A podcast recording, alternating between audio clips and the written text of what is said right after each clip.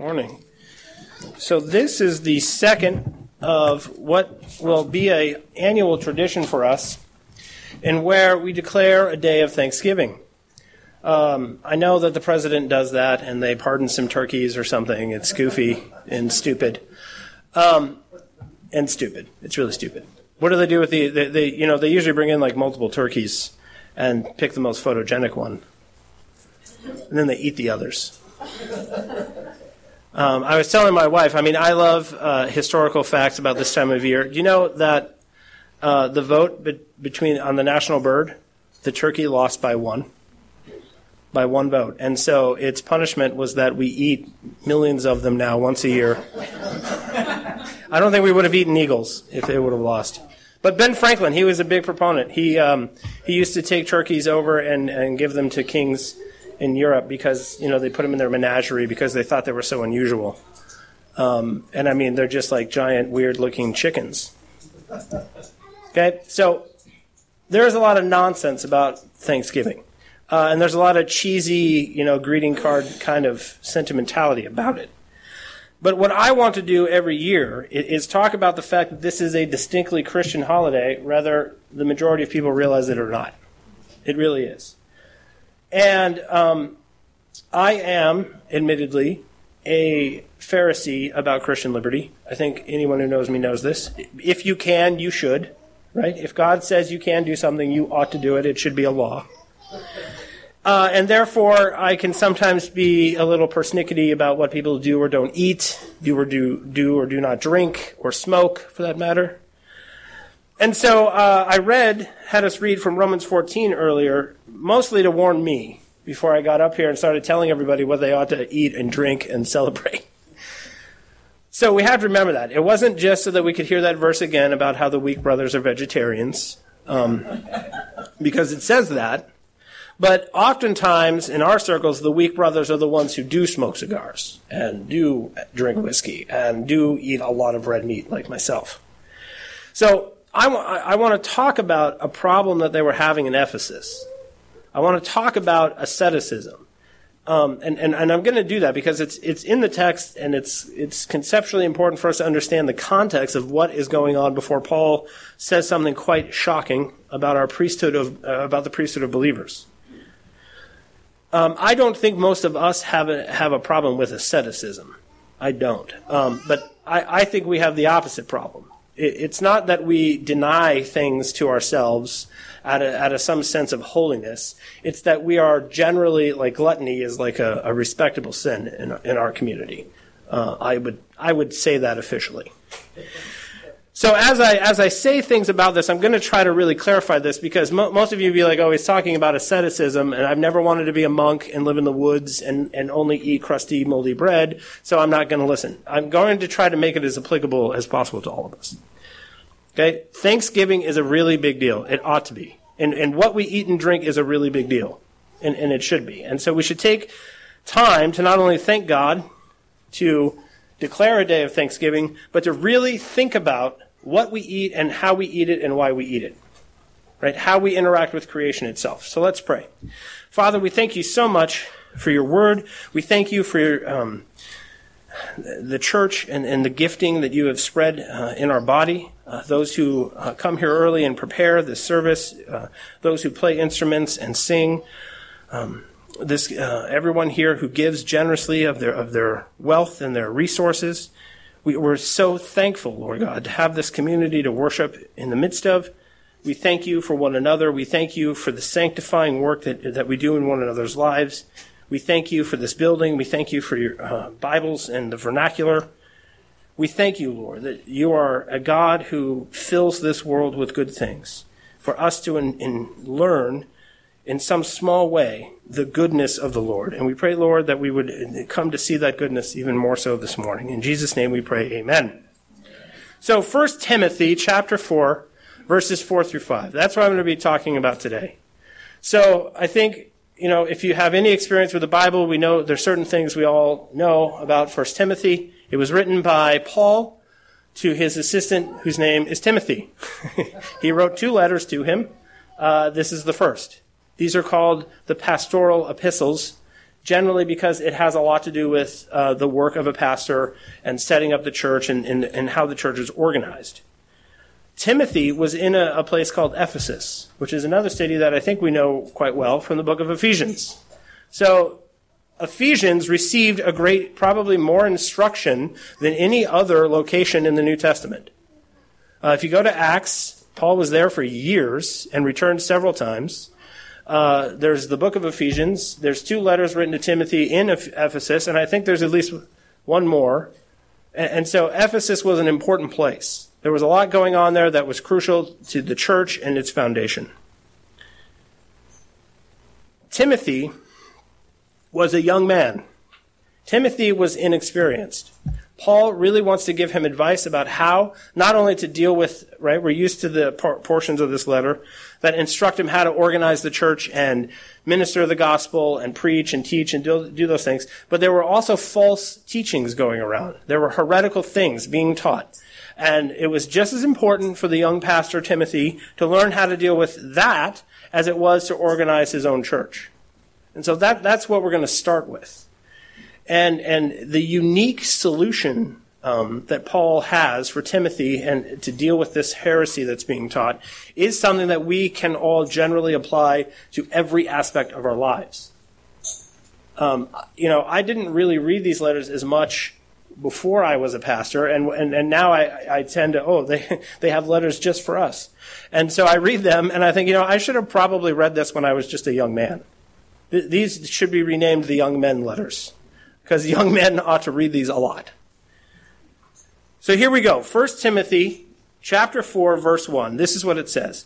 Now the Spirit expressly says that in later times some will depart from the faith by devoting themselves to deceitful spirits and teachings of demons. Now, right, I tend to skip commentators on this kind of thing from the middle or from the Reformation because immediately everybody starts talking about Roman Catholicism. Right? And, and it's almost like the blinders go on. It's like, well, Paul was clearly talking about monks in the Middle Ages uh, and Luther and, and that, this is what we think of when we hear a verse like this. But Paul wrote this long before there was anything like monasticism, long before there was anything like the asceticism, uh, the unfortunate asceticism of Roman Catholicism. He says, The Spirit expressly says that in later times some will depart from the faith by devoting themselves to deceitful spirits and teachings of demons. When he says later times, he doesn't mean the 1500s, which is sometimes what we mistakenly think. What he means in later times is the, the day of the Lord. Uh, in the Old Testament, they talk about this period of time that's coming, and they call it the latter times, or the day of the Lord, or the, the new age, and this kind of thing. And what it refers to is after the, the death and resurrection of Jesus. So in the latter times is the time in which Paul and Timothy are alive. This isn't a prophecy for the future. This, this was, is real for Timothy and Paul as it was for Martin Luther, as it is for us today. Now, if you notice, Paul begins his exhortation by confirming the validity and authority of the Holy Scriptures.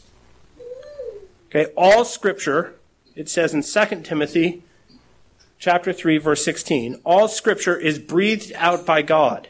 Now, the word breathed, most people don't know this, but it's, it's the same word for spirit. Okay, it's, it's, it's breathed out, and that word is pneuma, right? And, and pneuma is the, is the Greek word that refers to the Holy Spirit. So when it says that it breathed out, it's not like Paul was sitting somewhere in a comfy chair and, and God is floating above him, just sort of blowing air on him or something, right? It, this is a reference to the Holy Spirit, right? God breathed out the New Testament. He breathed out the Old Testament. It was, it was the work of His Spirit. His breath is the Holy Spirit. And that was what went out from Him and moved the prophets and apostles to write the word of God. Okay, 2 Peter 1:21 I think is a little clearer about this. It says, For no prophecy was ever produced by the will of man, but men spoke from God as they were carried along by the Holy Spirit. God chose specific men because of their history, their vocabulary, their comprehension, their reading comprehension. He chose specific men. Okay, and, and how they wrote what they wrote is, is he really, it was very important to God. But we can't forget that just because Paul is really clever, right, that it, it's of him. When Paul writes something that is now been taken into the Holy Scriptures, it's breathed out by God. Paul was carried along by God. There are other letters that Paul wrote that we know exist that aren't in the Scriptures. And, and the, very reason, the reason is, is because they weren't breathed out by God. Right? Paul writing them doesn't make them Scripture. The, the, the Scriptures are the Scriptures, not because the church says they are, but because they're self, self-authenticating. Now, what does that mean? Self-authenticating. Well, Jesus says that the sheep will hear my voice, right? And they'll know me. They'll know the shepherd because they hear his voice. And so you read this letter and you think, and, and over time you see, okay, yes, this is the Word of God. You read another letter that Paul wrote and you're like, okay, this is not the Word of God. It's very weird. It's the same guy. Now, I really appreciate the um, providence of this. We don't have the other letters. And I think that God has saved us a great deal of turmoil with that. the Word of God is breathed out by God. He is working and moving in specific men to write them. When John the Baptist sees Jesus for the first time, he says, Behold the Lamb of God. Now, did John the Baptist bestow authority on Jesus when he saw him? No, he recognized. He said, Oh, look, the Lamb of God. And, and, and when the scriptures were compiled, that is essentially what the church did. Behold the Lamb of God right? Then you, you trace out the Gospel of Thomas is a horrible little book. And you say, okay, not the Lamb of God. Okay? the Bible is not the Bible because the church said so. The Bible is not the Bible because if you open the first page on the copyright page, that's just what the books are listed there by some board at Crossway. That's, that's not how it happened. And, and this is very important to Paul. The Spirit expressly says that in later times, he, he's saying it, he is going to talk about prophecy now and he's going to, he's, he wants it to be very clear to us who said it. Where did the prophecy come from? It's the Spirit. The Spirit said these things. But Paul doesn't say the Spirit said. If you look at this word, it doesn't say, if you look at Timothy, 1 Timothy 4 1, now the Spirit expressly said, as if it's past tense. The word that he uses is says, present tense. Okay? This is how Scripture is to be understood. Men wrote it through the agency of the Holy Spirit, and it is by the Holy Spirit that men comprehend its meaning. What Paul is saying is that it's not that God spoke in the Holy Scriptures, he speaks in the Holy Scriptures. He, Paul sat down and God spoke to him, and, and Paul wrote it down. He sends the letter to Timothy, Timothy reads it, and it's God speaking right then to Timothy. You make a copy of it, you, right? It makes its long way all the way down here to Bothell, and I've got a copy right here, and it's still, this is Paul's point, God speaking right now. It's written by the Holy Spirit, and it's comprehended by the Holy Spirit. It's a living and active thing. I, I, love this, that Paul does this. He's not talking past tense. He's talking present tense. Therefore, anyone who picks it up and reads it, it's the Lord God speaking to that person, revealing himself, just as he did to Paul, right now to the person reading it. 1 Corinthians chapter 2 verse 12 through 13. Now, we have received not the spirit of the world, but the spirit who is from God, that we might understand the things freely given us by God. And we impart this in words not taught by human wisdom, but taught by the Spirit, interpreting spiritual truths to those who are spiritual. The Spirit is the one who carried the authors along, and it's the Holy Spirit who gives us understanding as we pick up what the, those men wrote and read it. But there's a danger to this. Because we start talking about the Spirit, we start talking about spiritual things. What, what's, what, what many of us struggle with is the fact we don't really believe in spiritual things. Not really. I mean, we talk about certain truths being spiritual because we don't want to deal with them being something we have to do in real life. Well, that's a spiritual truth, right? The law of God is a spiritual truth. I don't really have to obey it, right? It's just this sort of vague, nebulous spiritual advice.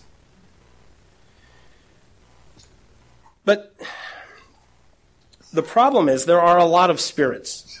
The Holy Spirit isn't the only spirit in town. Now, we've been studying Mark. Is the Holy Spirit the only spirit active and involved in Israel when Jesus is walking around living out the gospel? No, there are spirits all over the place. And this is very, it, it's very interesting that Paul starts with the Holy Spirit and the prophecy of the Holy Spirit because what he's dealing with is a spiritual problem. He wants them to go back and look at what the Holy Spirit has said. What has the Holy Spirit taught you? What has he expressly taught you? 1 John chapter 4 verse 1 through 3 says this, Beloved, do not believe every spirit, but test the spirits to see whether they are from God, for many false prophets have gone out into the world. By this you know the Spirit of God. Every spirit that confesses that Jesus Christ has come in the flesh is from God, and every spirit that does not confess Jesus is not from God. This is the spirit of the Antichrist, which you heard was coming and now is in the world already. So there are spirit. this is well. The, God told me that I need to move to Denver. Oh, he, he did. Did you? Yeah, I had this unbelievable spiritual experience where I just felt overwhelmed by this spirit. Well, what are you going to go to Denver to do? Grow pot. Uh, that doesn't sound like something Jesus would want you to do. So I, I don't dig, I don't disagree that you had a spiritual experience. What I disagree with is that it was the Spirit of God. Um, was his name perhaps Beelzebub? I don't know. Okay, that was an extreme case because I'm being very, I'm trying to be gentle here. Lots of people have these spiritual experiences where they feel this overwhelming sense of God talking to them. And I would ask the Spirit its name. I would say, okay, Spirit, who's, who's overwhelming my mind now with this feeling that I ought to do this thing. And if I say that it's God who told me to do it, who can really argue with that? Right? Who's going to argue with that? it's, really difficult. People sit there and you're like, well, okay, well, God told you. I guess I don't want to contradict God. But I would like to know the Spirit's name, and I would like to know if what the Spirit is telling you to do is something that upholds Christology. Right? Is Jesus the point of what it, the Spirit is telling you to do? Okay, and then this is you got to be really careful with people because then they start doing all sorts of like weird jujitsu, logical jujitsu to try to explain it really is about Jesus and not just about them wanting to move to Denver. We have to test the spirits. The Spirit of God proclaims the excellencies of Christ. If, it, if the Spirit doesn't do that, it's not the Spirit of God. The, many problems arise here. We want to be spiritual people. Right? And, and so we assume, we assume that spiritual things that happen to us are of the Holy Spirit automatically. And th- this is, this is very dangerous. The other thing we do is we, right, most of us are, are modern children. We are children of the modern age. And we don't even really believe in all of this stuff anyway. Right? We put, I mean, come on. They put someone on the moon. You don't still believe in nonsense like this, do you, about spirits? And, and this was C.S. Lewis's argument all the time. Because he would talk to people and they're like, right? And maybe you guys have heard arguments like this. Like, we can, do you know what human beings can do now? You're still believing in superstitious nonsense like spirits? Right? The world hasn't changed. Right? It, you go back to the Old Testament, it's not a different world. You've got spirits leading people astray. You've got spirits, right? I mean, if you go to Ezekiel, at one point, the king of uh, one of those countries, they refer to him as Satan. Right? The spirit that's indwelling the king of this country is Satan. And, and you go and, and, there's a there's an angel that comes and speaks to Moses, and there's an angel that comes and speaks to Joshua. And then Jesus comes and he sends his Holy Spirit, and we think now that the only spirits that are in the world are if there are any, are of Jesus. So if we believe in spirits at all, we have a very limited view of it. This is, this is something that modern people really need to, to, to take time, the materialism of the modern man. We think there's no spiritual stuff behind it, right? A car is just a car. A breeze is just a breeze, right? my, my kids and I were looking at a story recently where this man, a sinkhole opens up and swallows a man's whole house. Now, now, then we started talking, well, okay, well, who, that's, I mean, a sinkhole opens up beneath someone's house. That's pretty outrageous. So we were debating whether it was the Spirit of God who did it or an evil spirit who did it. And I thought this is awesome because it, I could have nothing to do with spirits. But the fact that my kids automatically assume that it could be is, I think, a sign that my wife is instructing them correctly in the Word of God. There are spirits. There are spirits. The false teachers are deceived men. Who have not been diligent in testing the spirits that have come to them, right? The, the men who are leading people astray that Timothy has to deal with are men who are in the church. And they're instructing people in asceticism. and it's very spiritual. And because it's spiritual, it's, it's, it's, that in itself is causing people to go astray. But what these men have not done is test the spirits. Right? Somebody who, just because somebody gets into a pulpit and preaches the Word of God and is moved by spiritual things to teach you spiritual things doesn't mean that the Spirit is of Christ. Right? Let's, let's look at Joel Osteen. There are a lot of spirit, there's a lot of spirit involved there. Not the Holy Spirit. Because what is that whole ministry about? Jesus? No. Not at all. Okay, these men have been led astray. They were not diligent in testing the spirits, and now what often happens, those who are deceived by spirits and led astray by spirits aren't satisfied with that alone. They now want to deceive others. 1 Timothy chapter 4 verse 2 through 3. Pardon me. Through the insincerity of liars whose consciences are seared, who forbid marriage and require abstinence from foods that God created to be received with thanksgiving by those who believe and know the truth. See, he's juxtaposing things here. These men have been deceived. And what is it that has deceived them? What is it that deceived them? Well, if you look at the text, it says, back in verse 1, it says, themselves to deceitful spirits and the teachings of demons.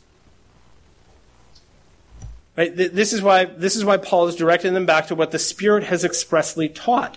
These men have been led astray by deceitful spirits, by the work of demons. And what is the work of a demon? Well, what these men are calling into question is the goodness of the created world. They're saying, no, marriage is bad. Marriage is bad. Marriage is bad? What are you talking about?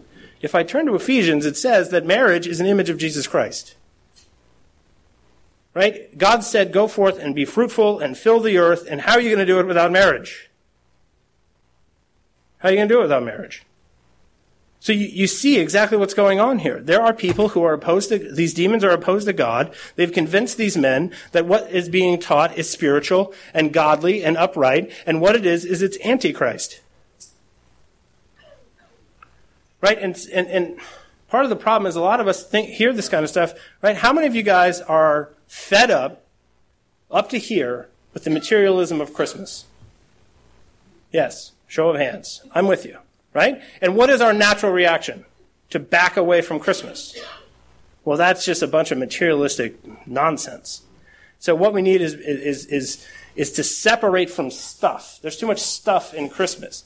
Well, what I think Paul is going to make the argument here is that there's not too much stuff in Christmas. It's that it's used the wrong way. It's used the wrong way. Paul is showing that what, what these men are doing is contrary to the Word of God and what the Word of God teaches about creation. What, what is going on is that they're, right, they're rejecting things that are good. They're throwing the baby out with the bathwater. Right? It's not about, the kingdom of God is not about eating or drinking. Right? Now, in one sense, you got to turn to this group over here and say, listen, guys, right? Like in Corinthians, they're getting drunk at communion. Think of how much communion you got to have to get drunk on it. And he's saying, listen, guys, you're getting hammered, right? Drinking the communion wine. Right? The kingdom of God is not about eating and drinking. Okay, now you go over to this group over here.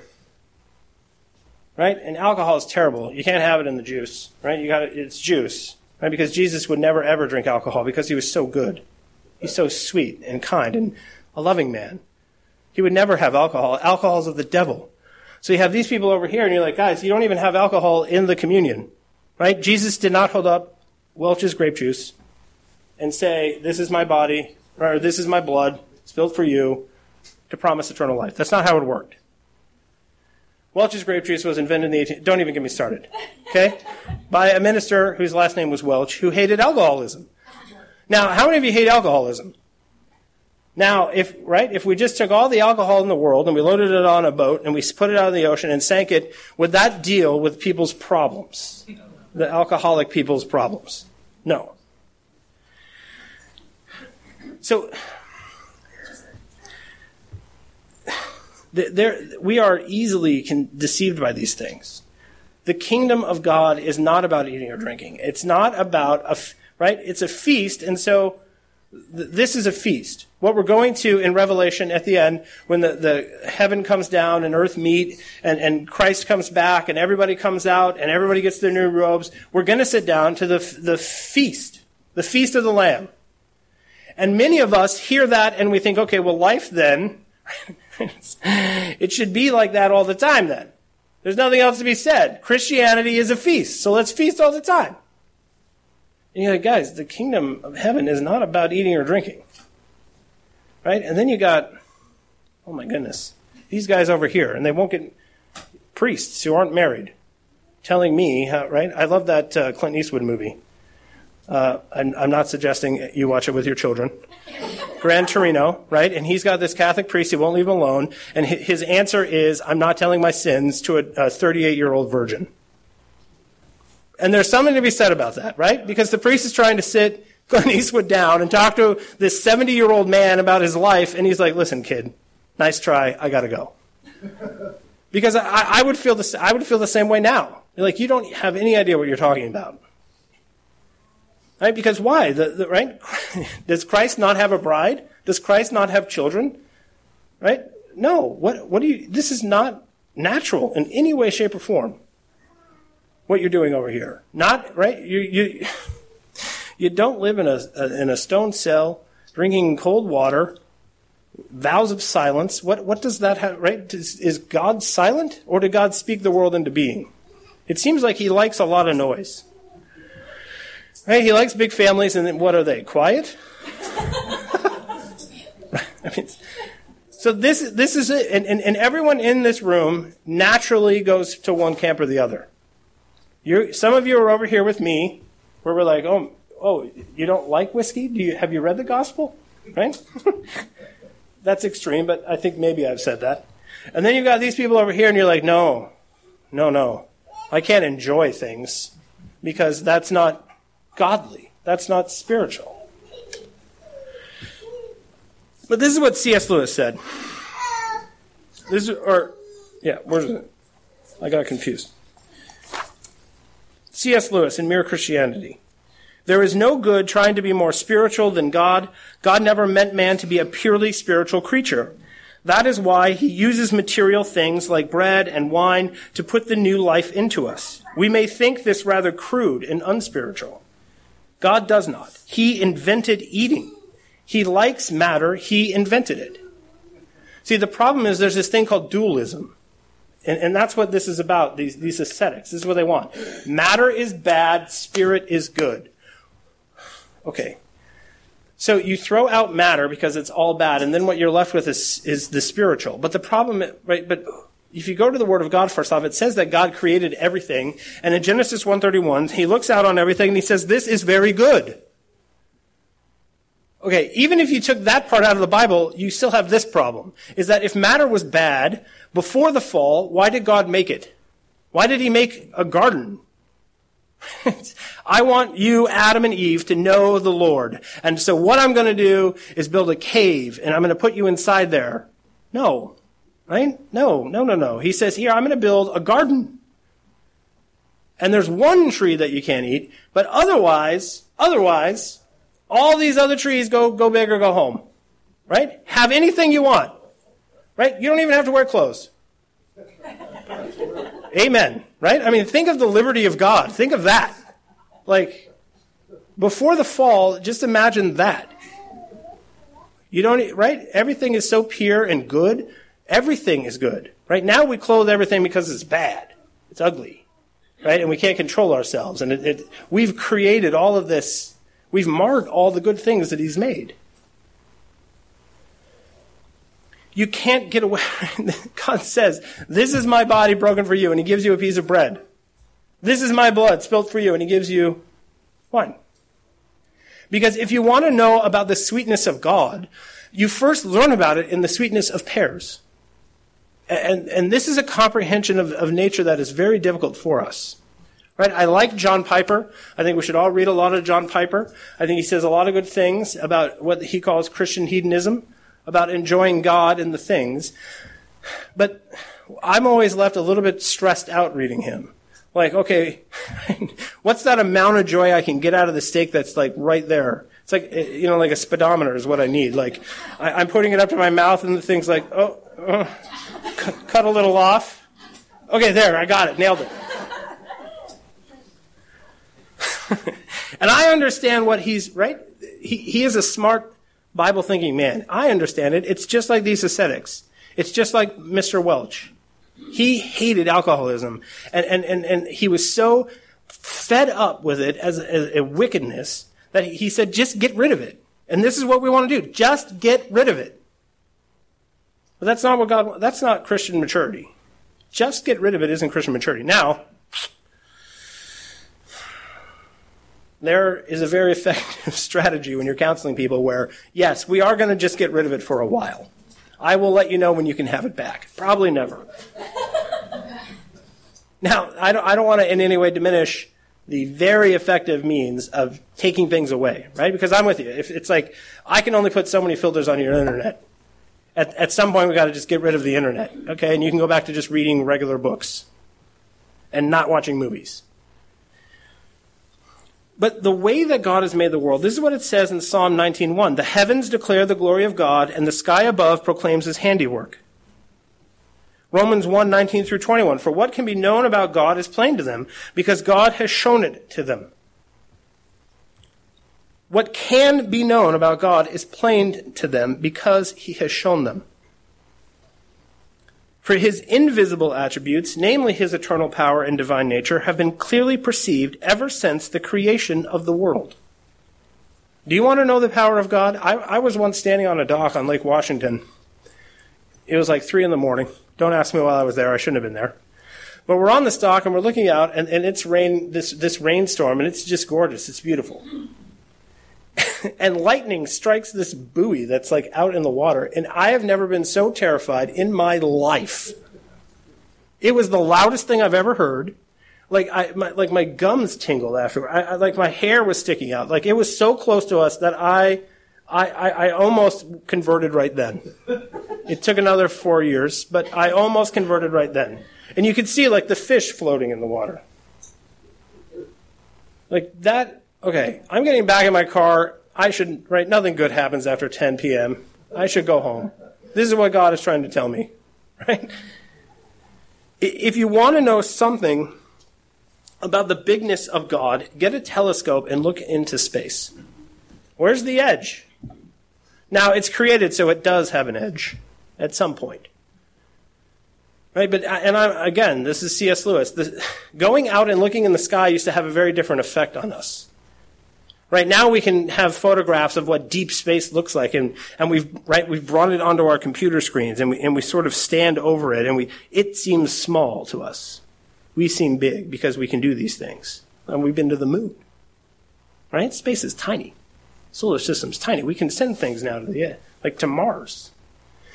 But you used to be able to go out before we've corrupted the, our comprehension of these things, and stand out and, and look up at a night sky and feel small. That was the effect that the stars had on people for thousands of years. And I don't, I don't disagree that we should get a telescope and look into deep space. I just told you to do it. But we have to occasionally, right, go out to eastern Washington and stand in a field and look up at all those stars. You will feel as small as you really are. And, this, this, is, this is how we experience God. This is how we do it. Now, now, how many of you guys experienced God this morning when you were eating Cheerios? Why? Eating Cheerios? You eat Cheerios, right, Cubby? No, probably not. Right? I, I can't believe I don't every time I drink coffee, but I don't every time I drink coffee. Why? Why?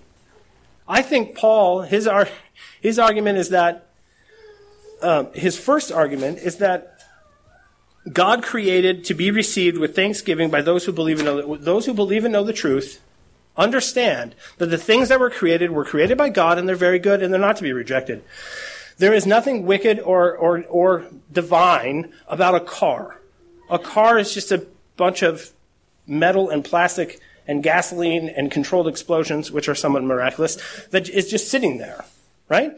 Now, I can get in that car and I can go to work and I can work really hard and I can provide for my family. Or I could go into a bar and I can drink way too much and get in that car and go and commit vehicular homicide.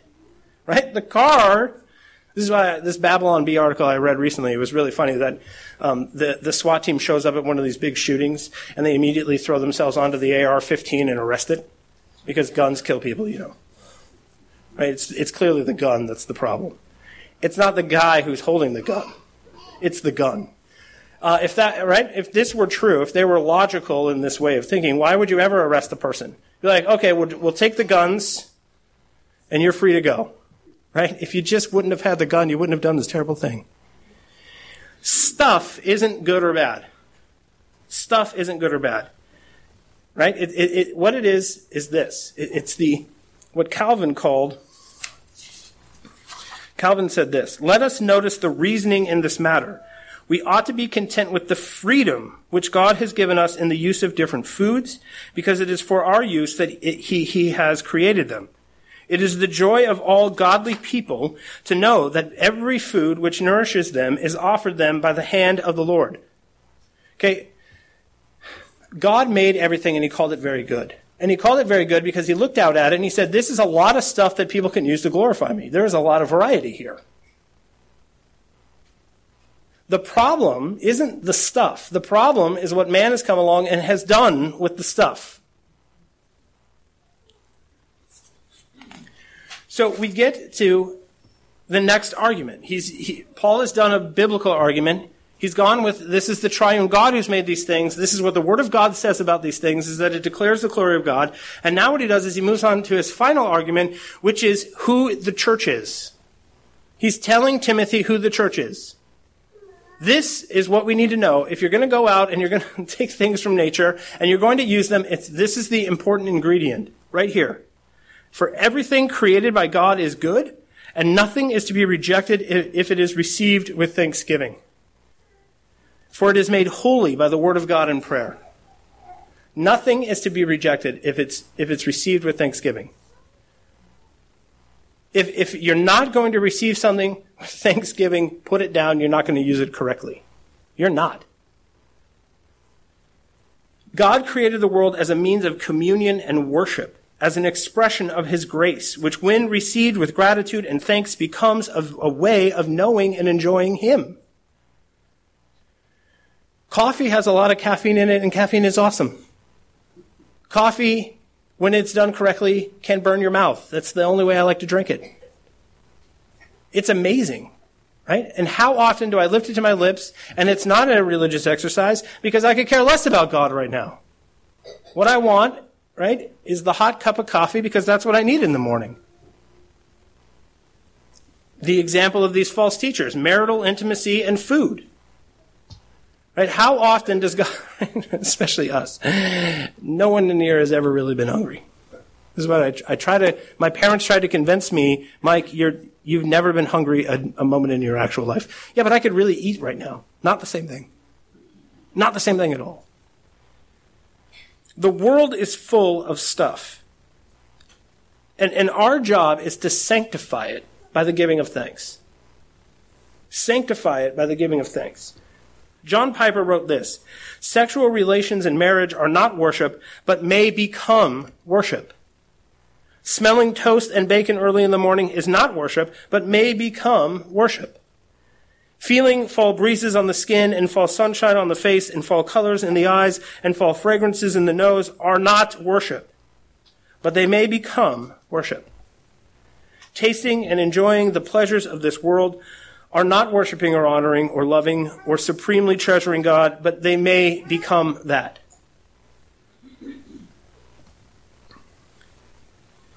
Robert Letham, he's a theologian, he wrote this Even our daily food marks the interface between the humdrum material world and the beneficence of the God who provides for us. Our daily bread should be the occasion for thanksgiving, praise, and communion. Now, see, the problem here is that we don't really understand who we are. We are the priests of God. We are the priesthood of believers. You are a priest and I am a priest. This is a very important doctrine. Okay? This does not do away with hierarchies within churches or anything like that. You still have a husband, you still have a father, you still have a pastor. There still are authorities above you, but you are a, a royal priesthood. 1 Peter chapter 2, 9 and, verses 9 and 10. But you are a chosen race, a royal priesthood, a holy nation, a people for his own possession, that you may proclaim the excellencies of him who called you out of darkness into his marvelous light. Once you were not a people, but now you are God's people. Once you had not received mercy, but now you have. You have received mercy. This is why Paul calls them the holy ones. This is why when he writes letters, he says saints. He says holy ones. and what does holy mean? Holy means set apart. Right? This, right? I just, I, I had the first time I had a son, he said, holy crap. You got to deal with that. But part is like, you know, I, it's just so sad to me that this word holy is this way. I hear people use holy and they don't really understand what it is. It means not normal. It means not common. It means something that God has taken and has set apart for a special use. And so he looks out on you people and he says, behold, a holy priesthood, a holy nation, set apart. And he says nothing is to be rejected if it's, if, it, right, if it's received with thanksgiving because that sanctifies it. That makes it holy. Because priests aren't allowed to use things that aren't holy. Go, back and read Leviticus, the holiness code. Chapter 17 through 26. You want to know how hard it was to be a priest in the Old Testament? It was hard. You can't even leave the tent. Because you got holiness all over you, man. You can't go out there because then you won't be holy anymore. You gotta wear these holy clothes that we wash a certain way. And you gotta, we gotta pour this oil on your forehead a certain way. And you gotta eat this food. And you gotta eat it this way. And you gotta eat it at this time. And then you gotta do this. And then you gotta do that. And then God looks at us and says, we're a holy priesthood. And we don't think it matters at all. We think, well, you know, spiritual truths. Spiritually, I'm, I'm like a priest or something. But you're not allowed to pick up a cup that isn't holy. You're not allowed to drive a car that's not holy. You are not allowed to eat a steak that's not holy. You are not allowed to go on a diet that's not holy. Everything you do ought to be set apart. And the setting apart is no longer because you're free in Christ now. You don't have to get out the special bowl and wash it with special water and go through all this ritual and let's march up to Jerusalem and make sure we take care of business. No. You, you receive the thing that God gives you. And with prayer and the reading of the word, by giving thanks to God for it, you set it apart for holy use. And in this way, you're making the world holy with thanksgiving. The whole world. Right? Think of the holiness of God used to dwell in this little room, inside a little tent, inside this little nation, in this little part of the world. And now we have this royal priesthood cut loose all over the world who can take up everything and thank God for it and read the Word of God over it and pray for it and, and rejoice in it and by giving thanks make it holy. Right? And then we come to Thanksgiving and we're, right? Thanksgiving, come on. This holiday, I got to deal with Uncle Joe. This holiday, I got to eat my sister's burned yams again. Is there anything more sanctifying than the secular version of Thanksgiving? No. I, I don't. I mean, I've, I've said this joke before. I'm not kidding. My family comes in shifts because they can't all be in the same place at the same time. It is extremely sanctifying. What my family might not like, the rest of them, is if I got around and we held hands and we thanked God for it. Thank God these people can come here at different times of the day and sanctify it, right? Nobody, everyone would be like, you're out of your mind. But wouldn't they be just, just as much, wouldn't they think I'm out of my mind if we gathered around the oven before we put the turkey in it and we thank God for the oven? I mean, when's the last time we did that anyway? Do you know how, you know how much wood it would take to feed the Lilias if you had to make a campfire? right? Be like, all, those boys, that's all, that's yeah, okay, you have all these strapping boys, we never need firewood, baby. We've always got it. And, and it's the same in my house. You know what I would, you know what my life would be like if I didn't have a car? I would have to walk like a mile. right? And I was struck by this. I recently, I did, I bought a firearm, and my sons wanted to pray that it would never be fired in anger. They wanted to pray over it. It's like, It's very weird. Sorry. Wasn't expecting that. It's like Dean's back. I was like, yeah, you know, that's probably a good idea.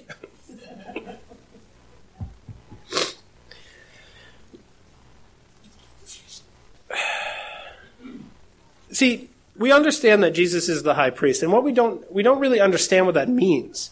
Because there is a high priest. There's only one. There's no other, it's Jesus.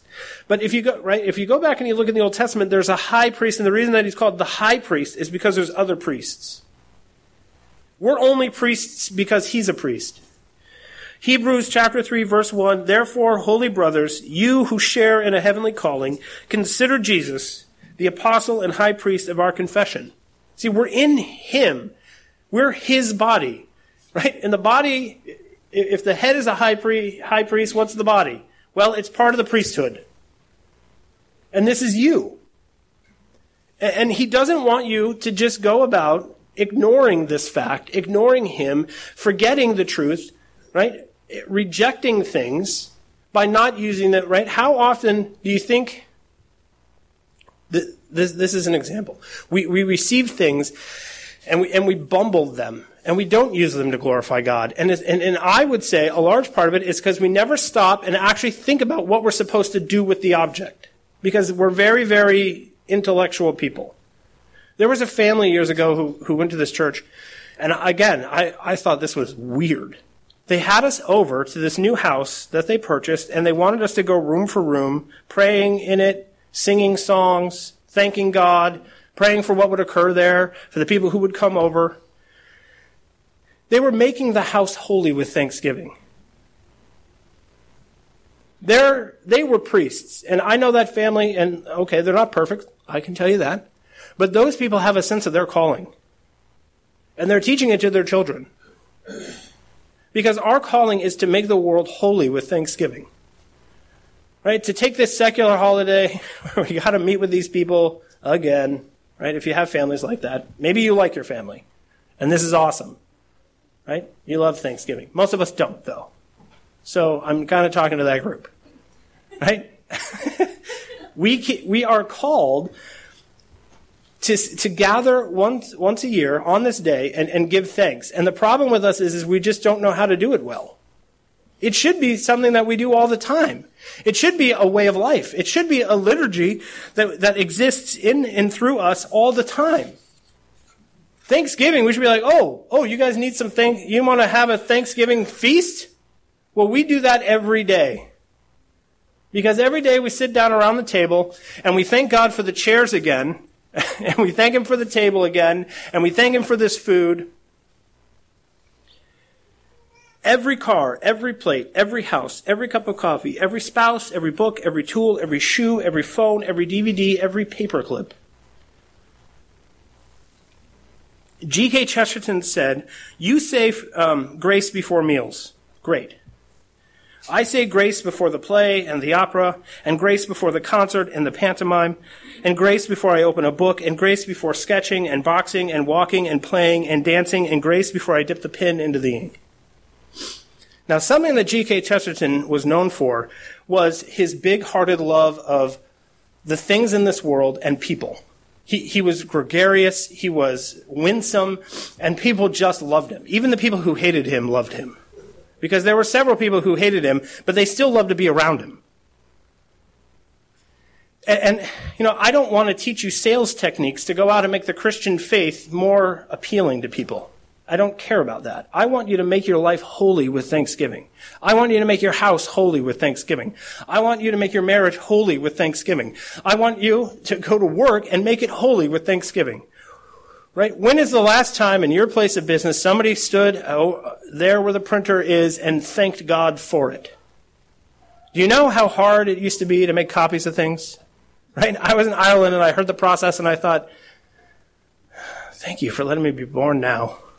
Right? Thank you. Yeah, I would not, I love books. You know how hard it used to be to get books? It used to be hard, right? John Adams was considered somebody with a large library, even after the Gutenberg press, and he had just over 2,000 books. And this was apparently like a world renowned library. And I think I've got that many books in my garage. I would not have survived. but, but this is, this is this childlike wonder that Jesus is always talking about. Go out and make the world holy with thanksgiving. Okay? Start practicing now so that when Thanksgiving comes, it's not such a chore for us. It's not so much hard work. We are the priests of God. He has called us to be set apart. He's called us to be holy. And, and it's not just the individualistic American way of thinking about it. We are a priesthood.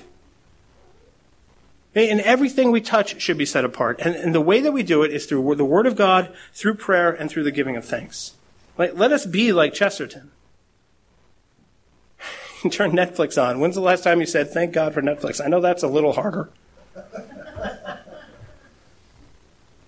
But this is how our kids should hear it, our spouses should hear it. People who know us should just thank you. Thank you for this. And then what you're going to do is you're going to sin less with it. Because if you, if you go at it with that kind of mindset, you're not going to misuse it. You open that bottle of wine, thank God for it. I, I guarantee you, your experience of drinking it, if you have trouble drinking wine, would be different. So that, that is our call this year. Let us go forth. Let us make our homes and everything that we receive holy with thanksgiving because God has filled this world with good, good, good, good things. And that goodness is for us to under, to know how good He is. And when we make everything that we touch about Him, that's what, that's the holiness. That's the goodness. That's really sanctified living. And now to close, A.W. Tozer, in his book, Roots of Righteousness, says this. We should never take any blessings for granted, but accept everything as a gift from the Father of lights. Whole days may be spent occasionally in the holy practice of being thankful. We should write on a tablet, one by one, the things for which we are grateful to God and to our fellow men and a constant return to this thought during the day will serve to fix the habit in our hearts. In trying to count our many blessings, the difficulty is not finding things to count, but to find the time to enumerate them all. And I pray that that would be your burden this week, that you would not have enough time, that there would be too many things and not enough time to thank God for them. So now as a church, I would like to enumerate just some, some of the glorious and good graces that God has bestowed upon people in this community. We start with the Schmidt family. The Schmidt family wants to thank God that Peter's hip replacement was successful. We want to, they want to thank God for all the Redeemer families for their love and support and prayers and blessings. They want to thank God for Pastor Mike and the elders and the deacons and their leadership. They want to thank God for the Kloss family and what a good example and blessing they are to us as church families. The Balkans want to thank God for good health and successful hernia surgery for Liam and for baby number four because they're pregnant again. Isn't that glorious? Educational opportunities for the children have come along. They've had to make some difficult decisions. They also want to thank God for the salvation and baptism of Emmett and Niels, which was just earlier this year. It feels like that was years ago. But those little saints, right? I'm, they're not here. I'm not going to get my picture. Because they, they, draw me a picture every week and they, they bring it up to me and I keep them in this, this little book. The Graham family, who's visited us several times, who thought they were going to be here today, they, they said this Our family is grateful for the many blessings that we've had in the midst of a life that seems to be unceasingly accelerating. Some of the most significant life events have occurred just this year. From his retirement from the Navy, they renewed their vows, they started new businesses and had a, another baby. We've learned, they've learned valuable relationship skills as we participated in numerous events across the nation. And throughout everything, the Lord is pressing and molding them into His image. And the 2019 has felt like they were living in an Instapot, of which they give thanks. That, that's not, it's not a knock. Teresa Brown says her receipt of health issue, um, she, she is doing well. She's um, she wants to give thanks for lifestyle changes that she's made. Amy, who recognized her symptoms and got her into a clinic. Her daughter work right. Amy works at a clinic, and and and was observing you and noticed that there was something going on and got you in in enough time to find out about it and to get the help that she needed. And that's glorious. And her daughter Robin uh, as well got her helped her get medical treatment and to listen to the doctor. She puts with an exclamation point. Do you not usually listen to doctors? No. She would like to thank God for her improved health and healing, for what God is doing in the lives of Doug and their children and grandchildren, for Sean and Liz's baby. There were some concerns going into that, and the baby has come and is healthy. She would like to thank God for her husband, her brothers and sisters in the Lord, and for God's mercy and grace. She says that God is good and that I am grateful to God because He has redeemed me, a sinner. Covey says, "Thank you, uh, thankful for re- deepening of relationships with the Lord since Linda has passed. He's thankful for the wonderful family and the fact that they are all walking with the Lord. He's thankful for Redeemer Church and all the amazing people that it's been his privilege to serve for so many years. He is especially thankful for Mike and the deacons for their faithful service thankful for God's ongoing plan for his life and that he is faithful to reveal it to him as he walks and trusting God day and day by day.